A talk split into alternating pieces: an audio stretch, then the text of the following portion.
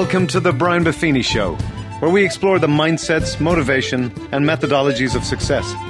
Here's your host, Brian Buffini.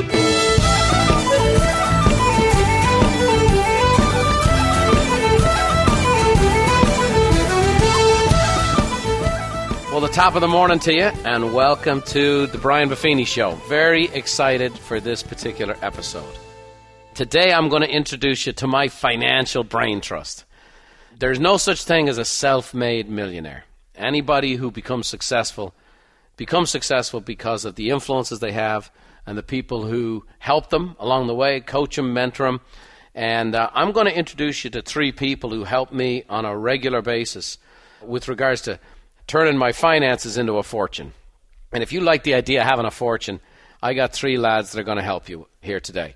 First, I have Mr. Joe Niego. Now, you've heard Joe in prior podcasts but Joe is a whiz at long term real estate investing, and he is a uh, significant landowner there in the city of Chicago. He owns a bunch of units, a bunch of apartment buildings, and he's got great insights for us today. Joe, glad to have you on the podcast. Great to be here, Brian.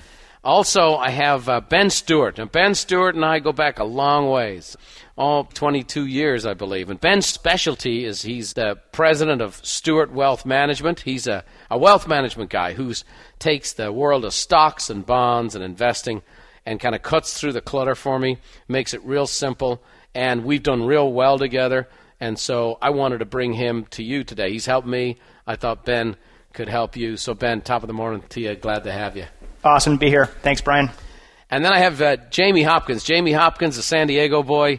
Jamie and I sold real estate together, and Jamie has been my realtor for the past 25 years. Not just a trusted advisor in that regard, but Jamie's also carved out a nice niche lately in helping people diversify their real estate investments with vacation rentals. And vacation rentals is a real hot topic. It's all over the news. There's all kinds of issues and tax codes and all kinds of city government involved.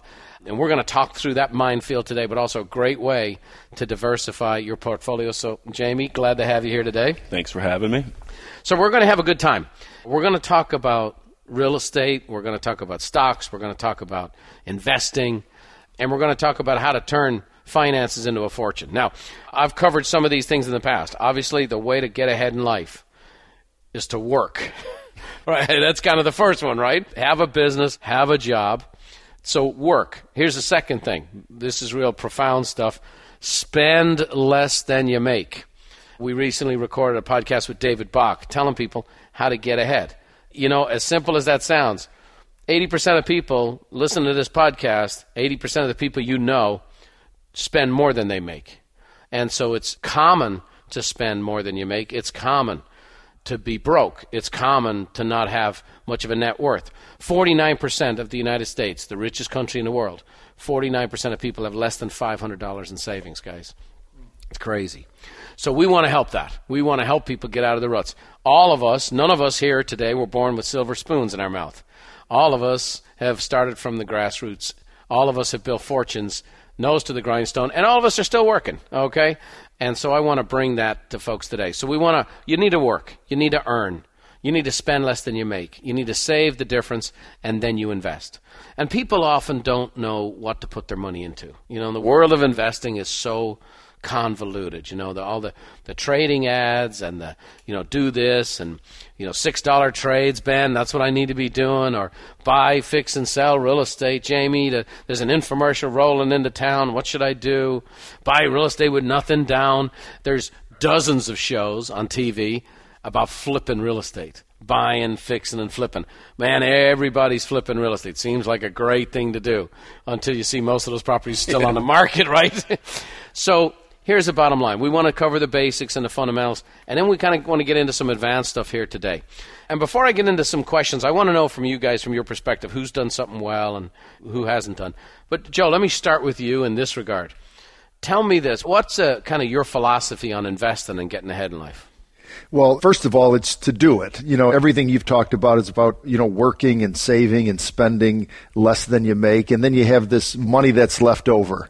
And it's a wise thing to invest. I learned as a young kid. I remember when back in the mid 70s when I first opened a bank account and I would accumulate my Christmas money and confirmation money and communion money, and I'd bring it to the bank. And my parents had set us up with a savings account, and it was a time when interest rates were sky high. And I went to the bank to make a deposit, and the teller said, "Did you know you accumulated interest?" And I said, What's that? and what does that mean? And she went on to tell me that we take your money and we put it out there. And she held up the little passbook and she said, This is your investment. And she says, You can thank the high interest rates for such a great return. And I had a 12% return on a passbook account back in those days. Mm. And uh, I remember having a hundred bucks in there and then seeing a $112 and thinking, oh my goodness, I'm going to invest in passbooks, you know, when I get older. and later found out interest rates came down, everything adjusted. Sure. But it's the whole idea was the discovery of money making money for you. Right. And I, I felt like that was uh, something that was, you know, when someone's thinking about securing a financial future, that's it was definitely a route I wanted to take. Well, you know, it's funny for myself. I've always used this analogy when I've taught audiences that when I get up in the morning, I shave. I do this little game with myself, and I pretend there's four Brian's shaving their face, and I'm shaving my face, and my face is the Brian that's going to work that day, and I'm going to work and do my job and, and run my company and, and do what I'm doing. And, and that guy's going to work. But then there's another Brian on my left, and he's shaving. And that guy, well, that guy's my real estate Brian, and he owns all these real estate assets. And I'm hoping he has a good day at work. And then I have my stock and retirement account Brian, and he, he's shaving his face, and he's going, all the different assets that I have are going to work that day. Mm. And I might not have had a good day at work. Buffini and Company might have had a bad day. But my real estate Brian might have had a good day, or my stock Brian might have had a good day. Some days my stock Brian has a bad day, but my Buffini and Company Brian has a great day. And I just I love that analogy that it's not all on me. I put my money to work, and the money goes to work for me. And it's kind of like it doesn't make life feel so overwhelming or difficult. It's like, hey, your money's going to work for you. And it's like, hey, and at the end of the day, I'm hoping everybody has a clean shave. You know what I mean? Yeah, oh, no doubt. We have an expression on the south side of Chicago. It's, uh, and I learned this as a kid. Uh, you know how money has the picture of presidents from the past. Sure. So they have Lincoln and Grant and and there was an expression on the south side of Chicago was a blue collar community. We would work extremely hard to make money. We had electricians and plumbers and and there was an expression among those men that always said, "You got to get the dead presidents working for you." so it's it's you got to get your money working for you, right. and I'll never forget that. Yeah, that's great. So Ben Stewart, we're going to talk a little bit about you. You know, you've been at this game now for a long time. Your parents came from the real estate background. You've always been interested in numbers. Your dad said from day one, you're more fired up about actuarial tables than other things, you know? So, Absolutely. talk a little bit about that. What's your investment philosophy if you're talking to someone for the first time? Well, I think to be successful, you have to start with a mindset. So I've been doing this now for 18 years, and I have yet to meet a rich pessimist. So you have to be mm. optimistic, really, that the stock market and real estate market over time will be higher than it is five and ten years from now. Mm. People need to understand that bumps and setbacks are part of the growth process to mm. getting wealthy. I think people that do really well recover well, mm. and people that don't seem to bail at times that they shouldn't be. So, right when things get sticky, they get nervous, they get scared, right? They pull out. There's actually a company named Dalbar that's done some studies, and they've been tracking inflows and outflows of stock mutual funds. And it tends to be a persistent trend that there's selling going on when the market or the S&P 500 is pulling back between 5 and 15%. percent mm hmm There's more selling than buying. And over time, I think the studies have shown that people capture about half the upside of the markets mm because they have decisions based out of fear. Yep, in and out. Doesn't work. As we get into it, Mr. Hopkins, your philosophy, you, you help a lot of clients. You, you have a pretty prodigious real estate practice, and you have a lot of clients like me who come back to you year after year. We've done a lot of deals together. Yes, we have. More to come, Lord willing. What's your philosophy when it comes to making money in real estate? Uh, invest in what you know mm. and think long term. Mm. I grew up with nothing, mm-hmm. poor Central California town, and my great aunt, she was a secretary for an mm. attorney, never married, no children. So her and my great grandma lived on the same block, and I didn't know this till later, but when I was a young boy, you know, eight, nine, ten, I mowed the lawns of all my great aunt's property. She owned every house on a block all the way around it, except for one, on a secretary's salary. But she squirreled her money away, and she bought all that real estate. So it was great as a kid because I could go from one lawn to the next, and you know, I had some cash in my pocket. Did you know they were her properties? not at first. Yeah. You know, she passed away. I think I was twelve or thirteen, and then I learned that she owned all of that. I thought she was kind of the mastermind of the block, set it all up for me. Did me a favor with all of her neighbors because the, I didn't know the tenants were Not tenants and not the owners. Correct. And she had all the money from her rentals stuffed in the carpet on the going up the stairs. You know that mm. runner, cash like it's. I think it was over a hundred thousand dollars. How long was this? Forty years ago. Forty years ago. I'm like, wow. I remember even being at that age, what an impression that made on me to be able to own all of that. Yeah. You know, and she was a very soft-spoken woman, but I mean, that's what she accomplished. Heck I thought yeah. it was great. You know, and it's know, interesting it- to me, you know, as much as, you know, the John Wayne world of investing and whatever else, my three biggest influences in getting into real estate were women Mm-hmm. who had socked away money. Yeah. And one was uh, Polly Smith. Her husband was a big catfish Smith, and he was a Hall of Fame football player, and he was a colonel in the military. And he would invest in gold mines and goofy stuff, and she would just rat hole cash away. And she owned property like oceanfront property in La Jolla Shores, Wow. oceanfront property in Hawaii. She rat holed cash and rat holed cash. And every time I talked to her, she'd go, Brian, you got to do that. And then my first landlady, Eva Springstead, over in Pacific Beach, and she was, again, she had been a secretary in the doctor's office. Yeah. And she owned dozens of buildings in Pacific Beach in California, which today are worth tens of millions of dollars. And that's pretty common. You find that there's Yeah. Strong women that are good savers. Yeah. You know, statistically, that's Yeah. the reality of it. right. And they hold the real estate long term, and away they go. Yeah. So long term. You know, my father was in real estate, but besides a house we owned before my parents divorced, he's never owned real estate. Yeah. You know, and so it wasn't a great example, Yeah. but I lean into what my great aunt Audrey did. And, uh, you know, back when I, f- I think I bought my first fourplex the second year I was in real estate in El Cajon. Yeah. You know, and then I just I would keep buying something else, and I still have those properties. So it's been good. I parlayed a few of them, but Sure. uh, long term. Yep, that's great. We'll talk a little bit about that. Mr. Niego, you love real estate. Oh, I do. Never met a piece of real estate Oh, you I didn't like. do. Talk- Let's go looking for some property. Yeah, talk to these folks a little bit. How, how does a guy from the south side of Chicago grew up with eight kids in a very small home? Uh, his dad was a mason and also had a, a janitorial job for the city. How does that guy become uh, a real estate mogul today? Where'd you start? What you do? And then tell me a little bit about uh, what's worked well for you in owning real estate long term. Well, let me tell you how I started. Yep. Uh, you know, like Jamie had mentioned that his dad maybe wasn't the greatest example when it came to buying real estate. He looked to his aunt, and uh, you know, being one of eight children, growing up on the south side of Chicago, my dad had owned some real estate. And he had owned it before he got married and before he had all these kids. And owning investment real estate could be a handful. And he found that having eight kids in 10 years was quite the handful. so he sold off all of his real estate. Hmm.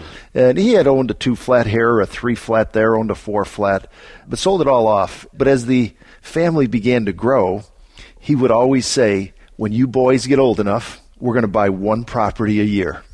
And we're going to buy one property a year. And you're going to go cut the grass and shovel the snow and collect the rent, and, uh, and then we'll buy another one. And that was kind of his plan for his kids. And I'll never forget that. And then tragically, when I was 24 years old, had gotten drafted by the Houston Rockets, had a lot going on in my life. I got a phone call one day from my brother to let me know that my father was on his way to the hospital. And upon arriving, we find out he, my dad had a massive heart attack and passed away. That was back in 1987, and obviously it was a traumatic for all of us. You know, it's uh, still think of him today, and but his legacy has been so many ways for me. And uh, so it was six months after he had passed I had graduated from school. I had gotten released from the Rockets, trying to find my way. I had a number of basketball opportunities. There were coaching opportunities, all this other stuff. And I turned to my sister, Terry, and I go, What are we going to do? Because at that time, I was caught between a boy and a man mm-hmm. and really didn't have much guidance. So I said, Dad always talked about buying real estate. Let's go buy real estate. Mm-hmm. And she goes, Well, what are you going to buy? And what are you going to do? And don't you need a job in order to, and don't you need money to do that stuff? well, if there's a will, there's a way. Right. And we just made the commitment. I wound up purchasing a two unit apartment building with a garden apartment in the basement with a big, massive garage that we were able to rent out. It was almost like a Mr. Magoo purchase. I had no idea what I was doing. I was just something I was committed to doing. And lo and behold, it was the best investment I ever made. Every other investment after that has not been as good but uh, it's just I kind of jump in. And so that was my history yeah. in, in, getting into it, and it was a great investment.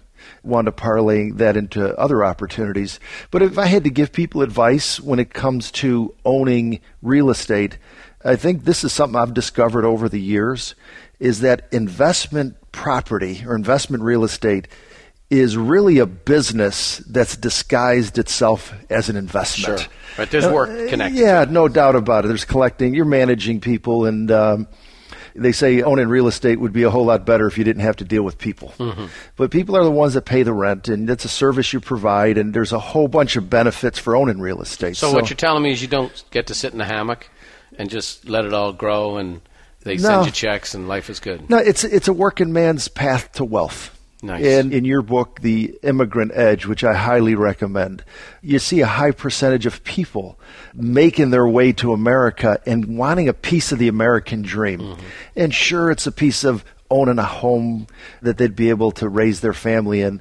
But for so many immigrants that come to America, it is owning real estate. Mm-hmm. And I had heard one time 75% of the wealthiest people in America made their wealth through real estate. Now, mm-hmm. it may have changed a little bit with the technology boom and all, but coming from where I come from, there's a lot of immigrants on the south side of Chicago, people that have come from Mexico and Ireland and Germany and Poland, and many that come from unformal educated environments that come to America and come to Chicago and buy investment real estate. And let's just say this they're not living paycheck to paycheck. Yeah, right. So you started out, you bought a house bought an apartment building, you bought more apartment buildings. What was kind of the mix as you grew through the ranks on that? What did you find you liked and why? You know, I, I always found it, I, I liked the residential apartment buildings. Mm-hmm. And again, I didn't start off buying a 12 unit building. I started off small yeah. and worked my way up from there. I, I've kind of looked at commercial opportunities, I've looked at industrial opportunities but I liked the residential apartment buildings because it was what I knew. Sure. After I purchased my first building, I go, I, I kind of like this real estate business, and mm. you know that very first building, cash flow, believe it or not, it was actually it was uh, cash flow over seven hundred and fifty dollars a month positive cash flow, which mm-hmm. is again not because I was brilliant, is because I was more like Mr. Magoo. I was fortunate, yeah. and I go, wow, you can make money while you sleep and I had an equity build up, and then there was appreciation, and then the tax guy told me, "Well, you have depreciation you can write off, and and then the cash flow itself." And I was like, "This is wonderful." Mm-hmm. And then you know what I said? I'm going to get more committed. To this I'm all in. I got my real estate license because mm-hmm. I wanted the inside scoop. Mm-hmm. And then I wound up buying another piece of real estate, and I started to buy where I sold real estate. So it was the perfect fit. And you were on that mode of buying at least a property a year. Yes. Picking one up during the course of that year, you'd you'd save, you rat hole some cash, yes. you go buy a property, and then after you buy a property, you have to recover from that. Yes. And it, you have to build up your reserves again, start rat holing some more, rat holing some more, bought smaller properties, and then you found out along the way, okay, I've got a lot of these single family residences, I've got this, I've got that. Now that this is becoming more mature, this is going well. Now you sold some of those properties. Yes used a tax deferred structure than to move up into bigger properties. Correct, correct. That was the strategy I used, and it's worked out well. And now you own many, many, many buildings with tons of units right there in Chicago. It is another business, right? Today you've built it up to the point that you have someone who kind of manages that for you. Yeah. You're still engaged, you're still given oversight, but you know, you build it up to the point that you go from, you know, we've all been there. You know, it was the toilet breaks, you're the call, Mm-hmm. or you got to call the plumber. You know, something happens, the fence falls down. You know, depending on your financial situation, you're either trying to put a fence up or you're calling the guy who's the handyman that you. Yeah. You know, if you own apartment buildings, or you own a, a rental properties, you're going to know handyman and plumbers and electricians, and or you're going to learn how to do some of. Yeah, you're going to do. You're going to cut the grass, shovel the snow. Right. So you use that and you did that. And I did the same thing, only as my Buffini Company business grew, I got out of residential ownership because I didn't have time. So I had a bunch of single family residences, I had apartments, I've had all these different things. And so for me, because I didn't want a business, I built up my equities and I buy commercial buildings. Mm, yeah. And so commercial buildings work for me for three reasons. One, I have it's a triple net lease, as it's called.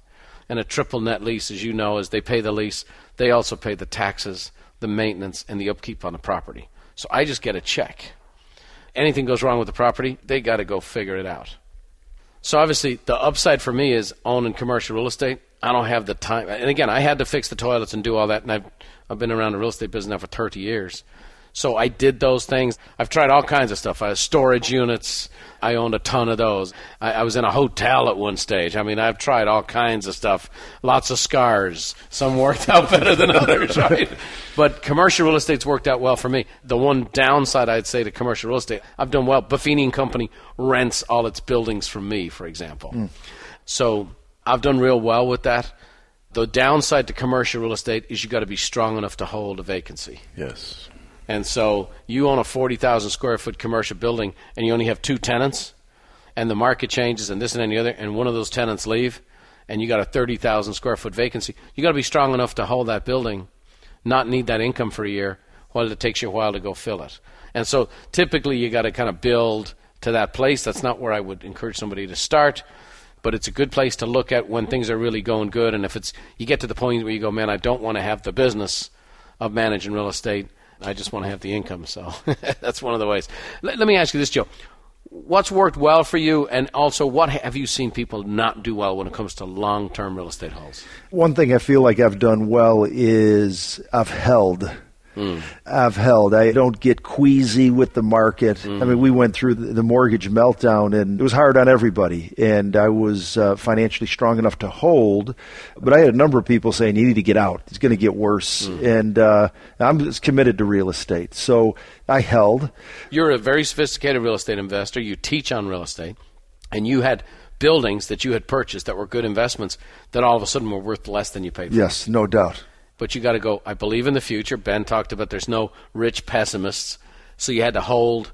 Things are going to get better. Things are going to improve, and that's been the case, right? Those buildings have come back in values and so on and so forth. Yeah, and I feel like I'm a good landlord. I mean, just from owning real estate, everything's systemized. Yeah. Because I'm smart enough to know that it's not a pure investment, it's actually another business. So, in the other business, there's financials, there's job descriptions, there's a standard that we want to hold our buildings to. There's also a standard to the quality of the tenant that we'll bring in. Now, we like to bring in tenants that have jobs Yep. and have good credit and value being there, Yeah. and we'll take good care of them. Right. Wh- Where have you seen people mess it up? You know, I see people get seduced by real estate Hmm. and feel like it's just somewhere that they can park their money and they're going to go sit on a beach somewhere and drink Coronas and tell everyone they own real estate. Mm-hmm. Yeah. It just doesn't work that way. Or, or they get seduced by it's only ever going up. Yeah, you know, someone gets fired up and they go to a seminar and they do the no money down and I'm going to do this and I'm going to do that. It's just, you know, there's no easy way to make money. The only ones that making money and the no money down strategies and all that other stuff is the guy who's selling the package. You know, you stick to the fundamentals, you get rich. Here's the bottom line. If you're willing to do the dirty work, you can get filthy rich. That's good. I love that, and I love what you said. Real estate is a uh, working man's way to riches, and I think that's been true for all of us here sitting at the table. Ben, you have an opportunity to help people with their investments where it's not necessarily another job, right? You're in an environment where people have their money go make more money by being in the market. That's right. When have you seen people, and how have you seen people do well by putting their money in the market? Well, there's a lot of ways to go with this one. I would say for our stuff that we did early on, we did a lot of individual stocks, and our strategy was dividend investing. I think a lot of people go that way because dividends are taxed, qualified dividends are taxed at 15%, no matter what tax bracket you're in. Mm-hmm. And we did really well with that strategy. And, and then, for somebody who doesn't know, and they're basic rookie, explain what a dividend is. So a dividend is a large company paying some of their profits to their shareholders. Right. And normally they're cut quarterly. Yeah. So instead of like Joe's passbook, you get the 12%, you own a dividend stock, you get the 12% given to you, or the 8%, or the 7%, whatever it is, and uh, you can let it ride, or you can that, That's correct. Income. Yep. And that was the first prong of our strategy, and we've been refining that recently. So I would say the last decade, really, there's been a rise in something called an exchange traded fund.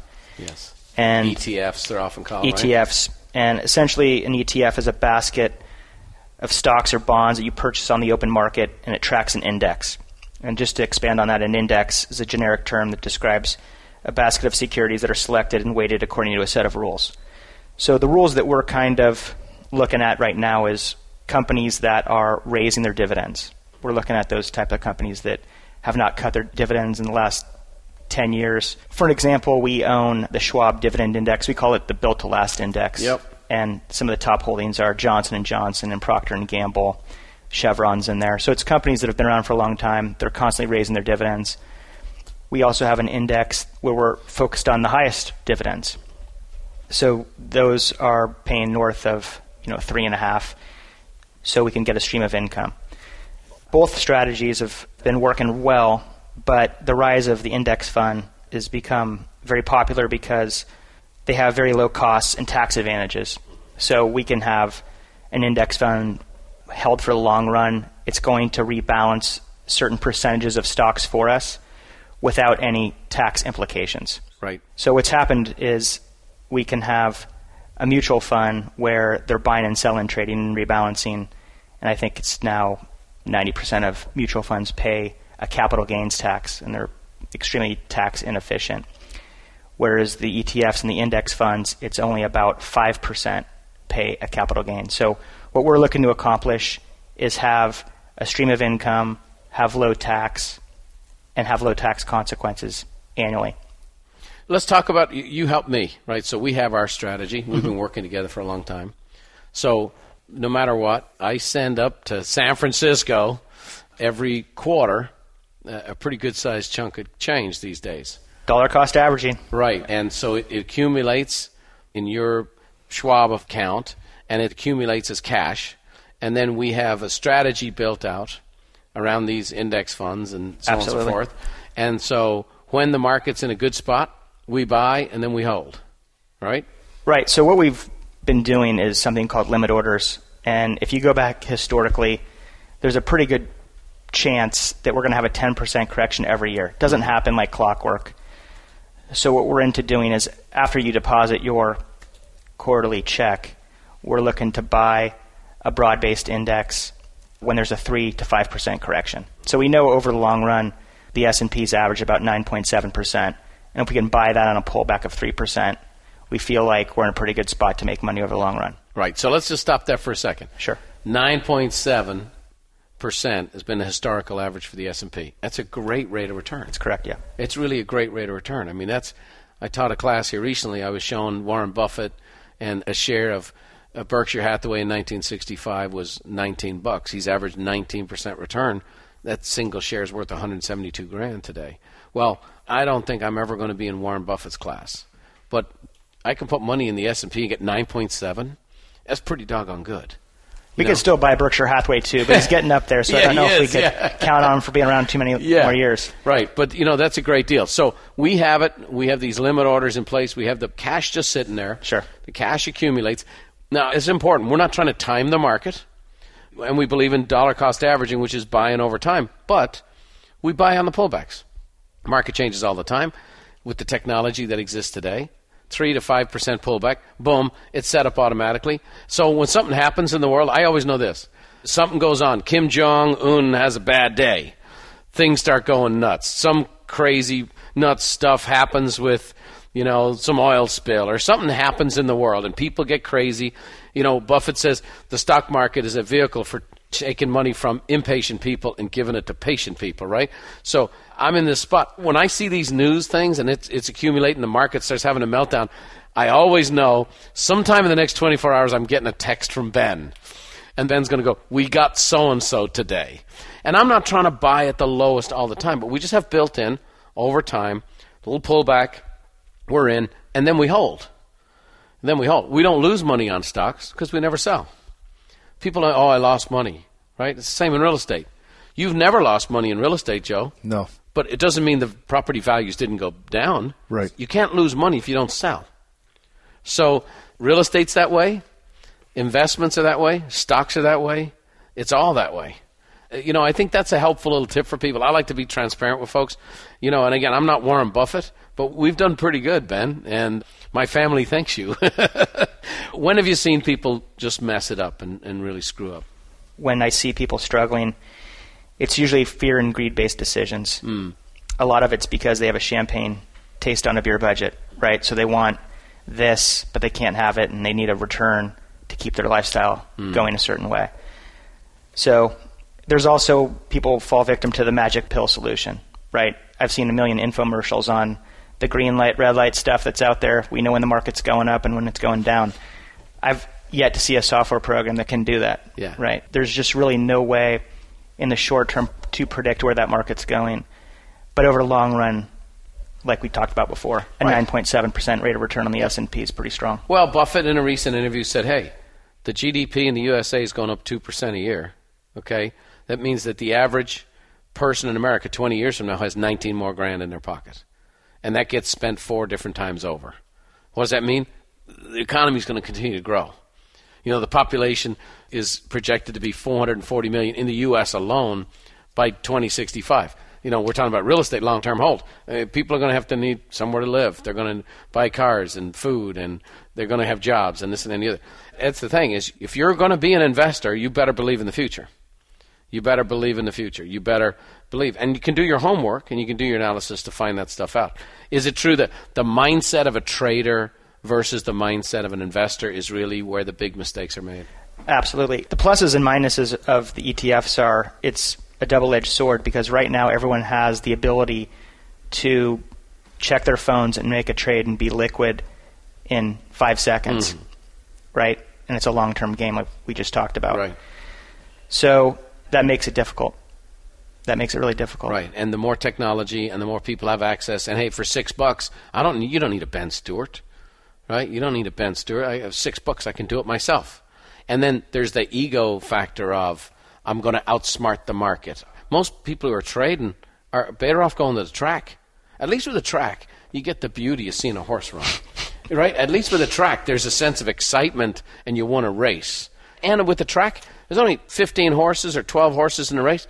Most people would be far better off going to a racetrack and gambling than doing the trading that they're trying to do and win. Because they only remember their winners. It, it's no different than you know going to Vegas. You know, you remember all your wins in Vegas, and everybody comes home on a plane. Oh yeah, I did this and I got that and I got this hand. But all I know is all those casinos are cranking 24 hours a day. Somebody's losing money. you know, it's millions of dollars to run those things every day. Somebody's losing money when they go to Vegas, right? So I, I think that's the bottom line: is be an investor and not a trader. And It's not entertainment. You, Yeah. you don't want to be in in the market for it to entertain you. yeah, yeah. It should Let be like watching paint dry. What, what's the greatest satisfaction that you get in your business? Well, recently, I think when you get someone from point A to point B, and I've been helping people with exit strategies, mm-hmm. and then when you see someone who's worked their whole life and put in the work and stayed true to the system and trusted what they were invested in and start reaping the rewards, that's pretty good stuff. Yeah, nice, rewarding. Okay, Mr. Hopkins. Now you're you're a long-term real estate holder yourself. You're, I you're am. actively involved in the real estate business, but lately you've seized upon an opportunity and you've done real well with this. Yeah. Uh, let's talk about the vacation rental or short-term rental of real estate. It's it's highly controversial. It's Right. it's got a lot of different pluses and minuses and whatever else. But just from your perspective, talk to us a little bit about what it is. Well, I think it's a unique opportunity in the market. It's no different than the massive flip market we had in 2011, 12, and 13. You know, so it's kind of a the property that Kevin bought in Ocean Beach. You know, he rolled out of a, a flip in Escondido. That So my brother Kevin bought a Yep. property fixed it up, Yes. made a very good profit on it Made because he bought it right. Correct. Right, so he bought it very low, fixed it up inexpensively, and then made a really good profit. Correct. And then he turned that into an ocean property that became a vacation rental. Correct. So the goal when he bought that property, we rolled the equity out of uh, the Escondido house into that one that he was going to flip it. Right. So, you know, the margin wasn't very great to do it that way. So, in the spring of 2015, when that was happening with Kevin, we were taking Taylor, my oldest daughter, up to do the college tour all over the West Coast and hmm. Oregon and stuff. And we stayed in Airbnbs. Mm-hmm. I'd never heard of them like that, but that was another option, which we we did and then we had Kevin's situation there. So when we came back, we were fixing up a studio I have at my house because my father and my mother divorced, but they were going to come down for Taylor's graduation. So we fixed up this studio that we had underneath our garage because one of them was going to sleep there. They couldn't both sleep in my house, right? That, that caused a little issue. so we had this space that Kelly was that was her scrapbook room. Mm-hmm. We cleared everything out, put a bed in there. We extended the bed, fixed it up in anticipation that one of my parents were going to stay there, which one of them did not come down. Yeah. And so when we were looking at the Ocean Beach House, we also looked at the studio and said, why don't we turn both of these into a short term rental? Right. Those were done simultaneous at the same time. And they both went on the market, and the studio went on in June because it was done. Yeah. And Kevin was finishing up the OB house, and that went on in July. Right. And um, it's just kind of grown from there. And what's been the experience, right? Yeah, the Ocean Beach House, if you just average that out, we may have two to three days of vacancy. In a Uh, month. in a month, yeah. In January and February, you know, we probably had five or six. Yeah. Uh, we would adjust the price. Yeah. So it's no different than the long term rentals. You know, there's a lot, there's definitely a business side of it, even Sure. more hands on than on the long term You got to clean it and change sheets. And You have to have that. people to clean it. Yep. But think about this. Let's say Kevin's Ocean Beach house. Right. What would that rent for? Just long term, Yeah. probably twenty five hundred. Great. At full occupancy, middle of July, what will you get? 7500 and that's kind of the rule of thumb Yeah. the short-term rental traditionally a good one and this is where you have to analyze it and it's projecting the future sales price of a potential flip property it's Yeah. kind of the same way you got to find the butter zone on the rent so if you have to make adjustments what's that property going to gross um, and it's usually three times what the rental rate would be Great principle to have. And so that's the deal. So you think about it. Like, think about how the world has changed. right Let's say Kevin buys the beach house 15 years ago. right and he decides to make it short term rental. You're hanging a sign out in the yard. You're having people call who drive by. You might run ads. You might have a website. well now you have a platform that's worldwide it's global Well, it is so have now, people but come 15, 20 years Oh, yeah. ago, you had a short term vacation rental. I mean, the chances of it being booked up was very low. Correct. Unless you had done it year after year after Like year. Like Mission Beach or Oh, Pacific Beach. Those ones- Yeah, those have been going for decades. Historically, people Yeah. go, okay, I'm going there for vacation, and this is what I do. But people, these things prop up. So obviously, the technology comes along. Airbnb, Pillow. There's a bunch of these different services now, and so here you guys are, and you have people coming. They're occupying the place. People are rated. They rate you guys. Yes. You get to rate It's a great them. as- system. You rate them they rate you they rate you. So other owners can go, nah, this guy doesn't have a good rating. I'm not going to let that guy rent from me. Or people go, I'm going to look on you. You guys don't have a good rating for keeping the property clean and whatever else. And so Airbnb takes their piece. correct You guys get a much higher rent. And a property, in Kevin's case, that property would not have made much sense at a $2,500 a month rent No. based on what he paid. But at 7500 bucks a month, it made all kinds of sense as yeah an that would that would be upside down on Yeah. a traditional rental right, he'd be negative about $750 a month right. and it's hard in San Diego and more expensive areas. I mean, a break even's kind of a win. Right. You can get a property that'll just break even and carry itself. It's like okay, it's Yeah. good.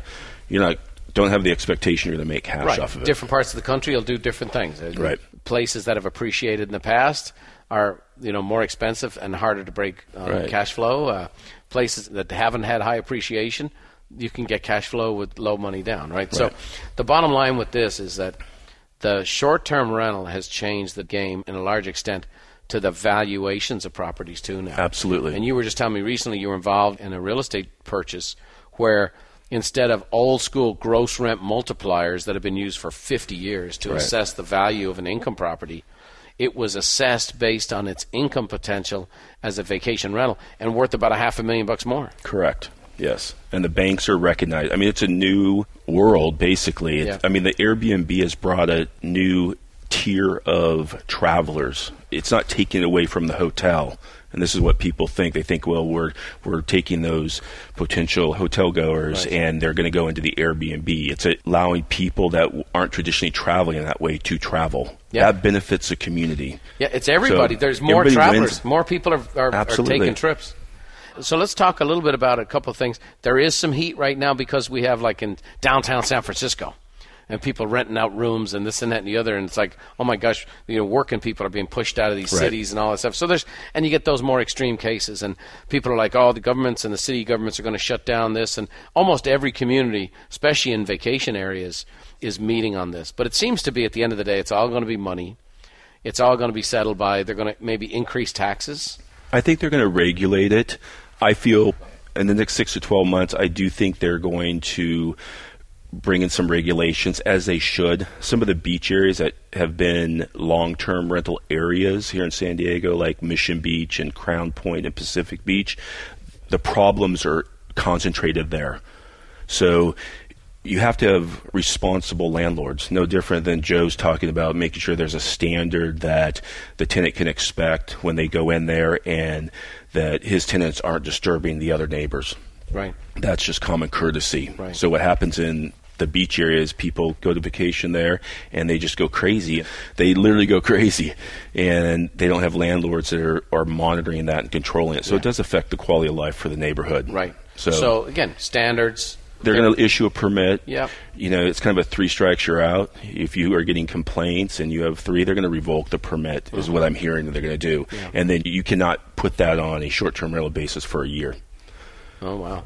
And I If you think it's a good Yeah, policy. that's great. I- if you're not going to be a responsible landlord, you shouldn't uh, reap the benefit of this opportunity. I do think there's probably going to be some tax changes over time and so on and so forth. But all I think that's going to do is maybe limit part of the rate of return. Right. The rate of return is still very significant. Kevin's house in Ocean Beach, uh, 22% this year. Wow. That's a return for what's put down on that. That's amazing. And it's nice. And so Kevin and I have one coming up in Hillcrest, and we're about 10 days out on that. That, I project that one to be about 27% Mm. when we have it up and going. It takes a while to get a little bit of traction in it. Sure. But that's a good return.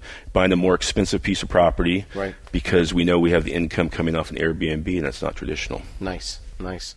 It's all food for thought, and it's a wild world we're living in. Yeah. Mistakes people are making with this. probably not picking the right property. So you know, there's going to be some areas that that type of property is not going to work. Right. So you're too far out from what people are coming into town for. Mm-hmm. Not going to be a good one.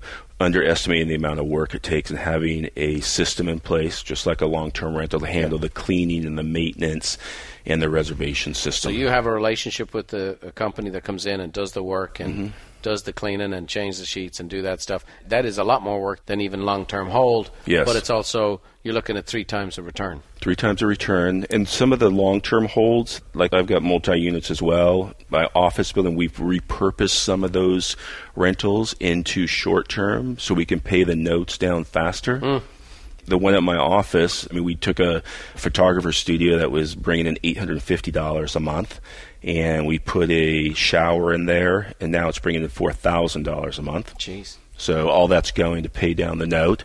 You know, it gives us some a Right, leverage. downtown location, Yeah. San Diego. It's a beautiful area. Yeah. Right in the heart of it. right? I have another one on Hawthorne, one in Normal Heights. Both those we're turning each unit into a short-term rental, and then we're going to pull some cash out because now we can service the increase of the loan and buy something else. Life is good. Life is good. Life is good. I'll tell you. That, you know what I'm going to do? I'm going to get invited over for dinner because I have a feeling there's a hundred grand stashed in the carpet somewhere. I want to find out. Let's see what he's doing. Great stuff, guys. This has been a lot of fun, and we've just had a chat here today and talking about some things. Let's close on this. There's people all across the board who are listening. I I hope people are encouraged.